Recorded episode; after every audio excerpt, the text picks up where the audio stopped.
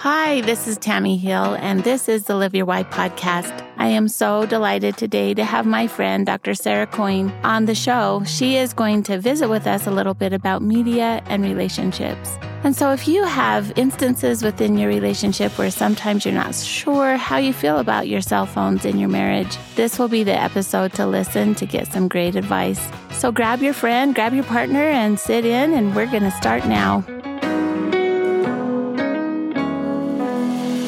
Hey, Sarah, thank you so much for joining me today on the podcast.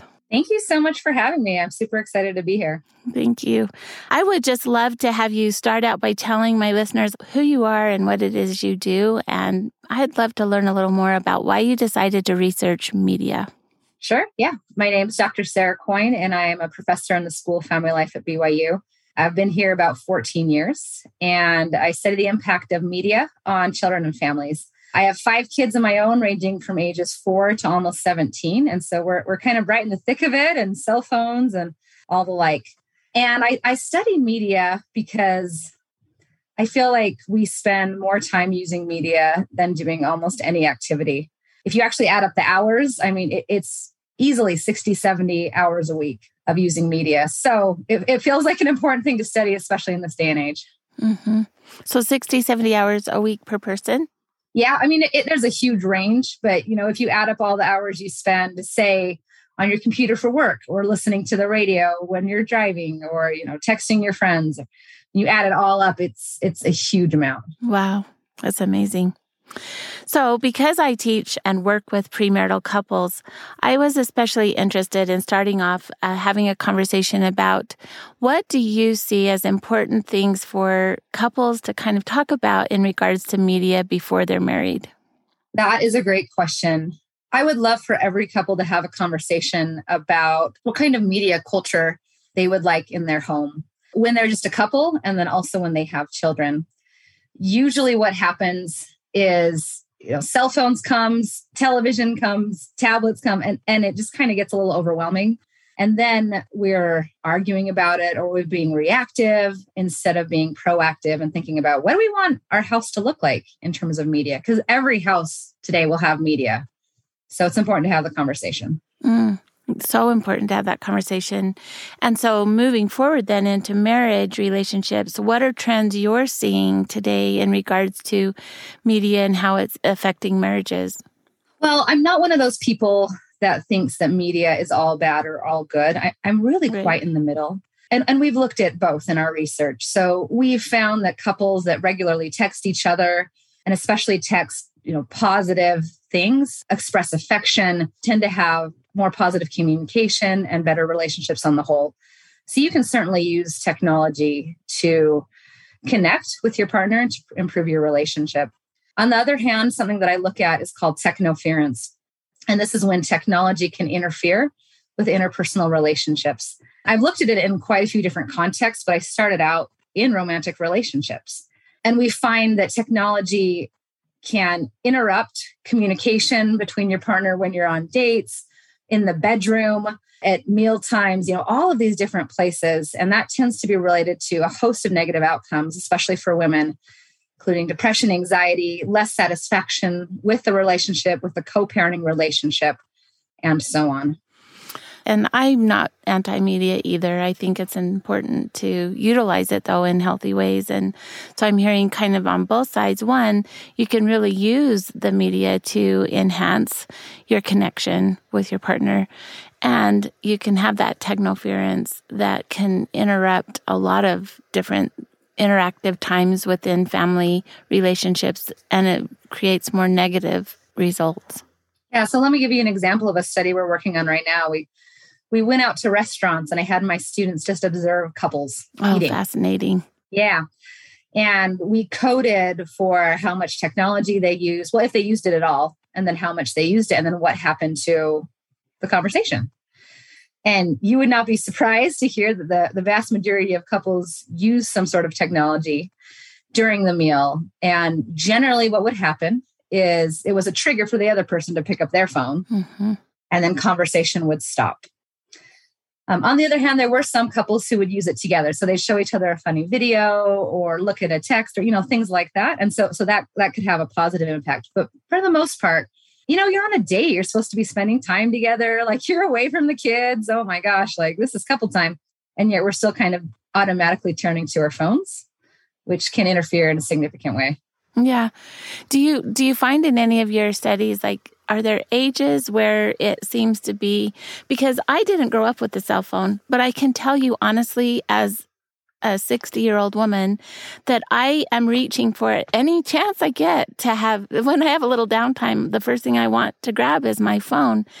And so is it across generations that we're kind of getting in the habit of looking at our phones all the time? Yeah, we actually explored that in our in our restaurant study and we predicted that younger people would be more likely to reach for their phones. But you're absolutely right, we did not find that. Really? We found mm-hmm, people of all ages. The only time they didn't was like on a first date. Ah. Which we couldn't tell, but like we could kind of tell because it was so awkward. You're like, oh, this is a first date. And, and, in that case, they were a little less likely to reach for their phone because I think they're worried about other things. But but yeah, more established couples, all ages, you know, even 70 year olds, 80 year olds, we're reaching for our phones still. Yeah, it's amazing. And it's interesting. Jeff and I were several years ago, we were back at Mount Vernon um, the home of George and Martha Washington. And we had this just delightful tour. And then there was this one little charming restaurant where people were in colonial garb and serving colonial food. And we were so excited to be there. And we looked around and there were so many people that were just on their phones through the entire meal and not communicating with one another or not really savoring the ambiance of the situation. And it made me feel a little bit sad to see that. Yeah. And, and, there's even some research to suggest that even just the presence of a cell phone on the table, even if you're not using it, can negatively impact communication in a couple contexts. And so one, you know, easy, easy fix here is to just throw your cell phone in your pocket or your purse when you're when you're on a date with your with your significant other. Mm-hmm. I I say so too. So, one thing that I'm seeing more and more in my counseling is couples who come in who are having some negative interactions with cell phones between them. They're going to bed with their phones. They're not engaging with each other in rituals as they you know, go to bed and things. And so I really tell people and recommend that people charge their phones outside of the bedroom and charge them in the kitchen or somewhere else so that when they are coming to bed, they're really coming to bed together. I'm curious if you have any thoughts on that advice or any research to back it up. You know, I think that that's fantastic advice I usually look at it in the context of adolescence, and we always recommend cell phones out of the room because it interferes so much with sleep. Mm-hmm. In terms of adolescence. For a couple contexts, though, you're absolutely right. I think that cell phones are becoming part of the bedtime ritual for many of us, myself included. And so it, it wouldn't be a bad idea to do that. Uh, to either store them away or have like a time where you turn it off. So, so for me, I do use it right by my bed. It's my alarm, it's my white noise machine, like it's all of those things but I turn it on airplane mode mm. at a mm. certain time to make sure that I kind of have other things after the cell phone to connect with my spouse or to read or to journal or, or to things like that. And that kind of signals, okay, you know, technology time's done. We're going to slowly do other bedtime routines. And that's going to improve sleep, which is good for a host of, you know, mental health and relationship out- outcomes um, and also help you connect a little bit better. Yeah. Yeah. I like that idea about airplane mode. Um, so throughout for several decades, some of the leading causes of divorce have been dissatisfaction in marriage regarding your finances and your sexual relationships. And some of the new things I'm reading suggest that devices and media are really creeping into there to be a strong proponent for both of these areas that lead to dissatisfaction and divorce in marriage. And I know that online infidelity and emotional affairs that happen sometimes because you're reconnecting with people online. What do you suggest are some great things to protect couples from getting into the trap of checking out old boyfriends or girlfriends or you know, kind of unwinding in media or chat rooms where they're engaging with other people? So I think that's a fear, uh, and I've heard it quite a few times. Uh, I think it's a possibility for, you know, online infidelity and things like that to happen. I would say it is fairly rare though, for the most part. And so I don't want to like blow it up and be like, okay, if your if your partner's on social media, it means they're having an affair, right? Because sometimes right, right, right. heard that right in a church context, and I'm just like, ah, you're blown out of proportion here. But there's a lot of things that you can do, and so something that a lot of couples like to do is have like a joint social media account that they both use, and so they're kind of seeing what the other is seeing. Others like to set limits for themselves, and I think that's just a good idea in general. Mm-hmm mm-hmm. in terms of healthy media use. What, what they find the more time that you're on social media and the more time your spouse is on, it, it's called like Facebook jealousy. There's like an actual psychological term for it. Interesting. In terms of, you know, assuming that something is happening even when nothing is happening. And so something I've tried to really do is is set uh, limits for myself and help my kids do that. You know, I like social media. I really like Instagram but I don't need to be on it for hours. I think about 20 minutes is good enough. And so I'll put a little cue on my phone, a little alarm to just remind me, you've been on for 20 minutes. Do You really need to be on for longer. Right. So there's there's small things that we can do. What I'm actually more concerned about in a relationship context is the impact that, say, uh, media addiction would have on that relationship. So I study video game addiction, often in the context of adolescence, but we've done a couple of studies in like marriage. And when somebody has a true addiction, and it can be to video games or or social media or anything, they struggle to be in the real world. Their relationships are impacted, their work life, their parenting because of media. And I know many relationships that really struggle because of that. A lot of spouses are trying to do everything themselves because their their you know husband or wife are caught in this media trap when it gets to that point, that is when I think that there's a significant problem that you could really use, uh, say, a marriage and family therapist to work through. Mm-hmm. So, video gaming, then, that's something you have researched? Yes. Yeah, what, quite a bit. Tell me a little bit about that and relationships. What have you found? So, the research literature suggests that they call it pathological video game use. And it's about maybe seven to 10% of gamers. So it's a low percentage. Most, most people can play video games without any problems. But some people, it's almost like a substance use addiction. So you're preoccupied with it. Mm-hmm. Um, you develop a, a, tolerance where you need to play for longer and longer period of times to get that same kind of, you know, fix almost. Some people have withdrawal symptoms, you know, physical withdrawal symptoms when not playing high conflicts with you know spouses or children or parents or very similar things that we'd see with a substance use addiction. And and again that can absolutely impact in terms of time right? Certainly right. the time one spends gaming but also kind of the preoccupation with it. Instead of so I have family members who are addicted to video games and instead of being able to focus on their kids they're always thinking about gaming and they're always turning to gaming while the kids are kind of doing whatever they want and so looking for for signs of, of a true gaming addiction, I think is someone something that um, every couple should be aware of and trying to recognize that in yourself as well. You know, is this impacting my ability to function? Mm-hmm. Is this impacting my relationship? Mm-hmm. Or is this just, you know, fun and a way to let down steam or, you know, whatever? Mm-hmm. Those are so important questions. That so that would be a question for sure then to integrate in the premarital stages of your relationship, right? Kind of assessing what you're observing with their behavior that way.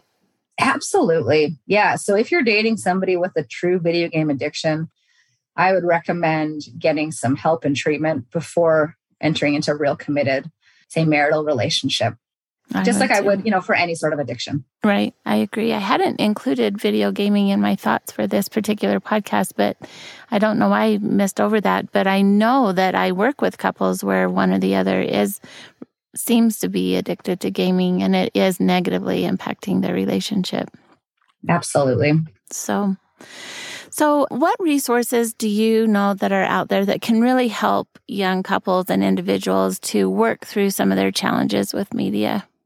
My favorite site that I personally use all the time is Common Sense Media, commonsensemedia.org, right? So it's it's mostly a content-based website. So you can like look up how much violent or sexual or you know swearing is in certain things but they've also just got a host of research that helps you make really valuable choices in in terms of for being a parent and thinking about media or in terms of just kind of the family media culture so I, would recommend getting familiar with that site the other thing i really like is the american academy of pediatrics on their website they have some questions that could guide a family media plan and again i recommend this for every couple and every pregnant couple and mm-hmm you know, and even if you have like kids that are older, just to try to figure out um, what are some what's the culture of our house? Like, do we want to have phones at the dinner table? Do we want to have phones in the car? Do we want to have phones in the bedroom? How can we have conversations with each other if we feel like one of us is using our phone too much? Right in the moment to be like, yo, put your phone down. that doesn't go well, right?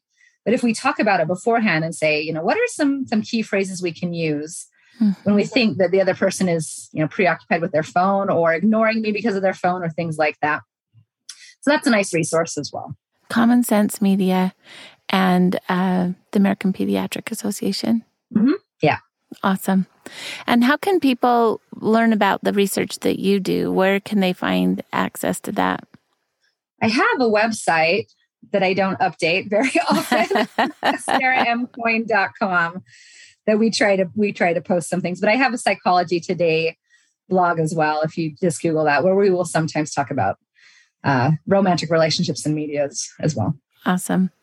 So, Sarah, you know this is the Live Your Why podcast. And I really believe that when people understand what it is they really want to be about and what they're choosing to live for, and they're lining up their how or their actions with what they believe they want for themselves, that it really brings such joy and satisfaction and peace to your life. And I like my um, guests to share with my listeners a little bit about their why. So, Sarah Coyne, what is your why?